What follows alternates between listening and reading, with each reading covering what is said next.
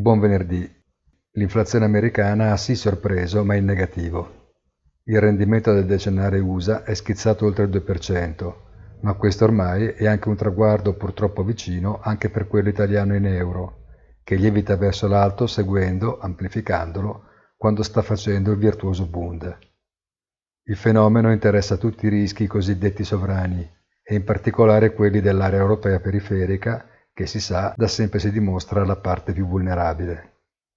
Se l'azionario non sembra farsi prendere, almeno per il momento, dallo sconforto, è forse per il timore di non cadere dalla padella alla brace, perché gli spazi di caduta restano ampi su tutti i fronti che questi anni emergenziali hanno finito per rendere correlati oltre la ragionevolezza.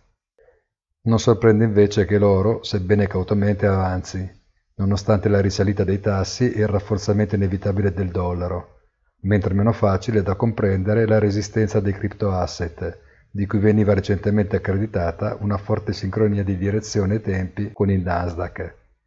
Ma come sempre, quando gli scenari cominciano a cambiare, gli adattamenti non seguono le stesse tempistiche e modalità.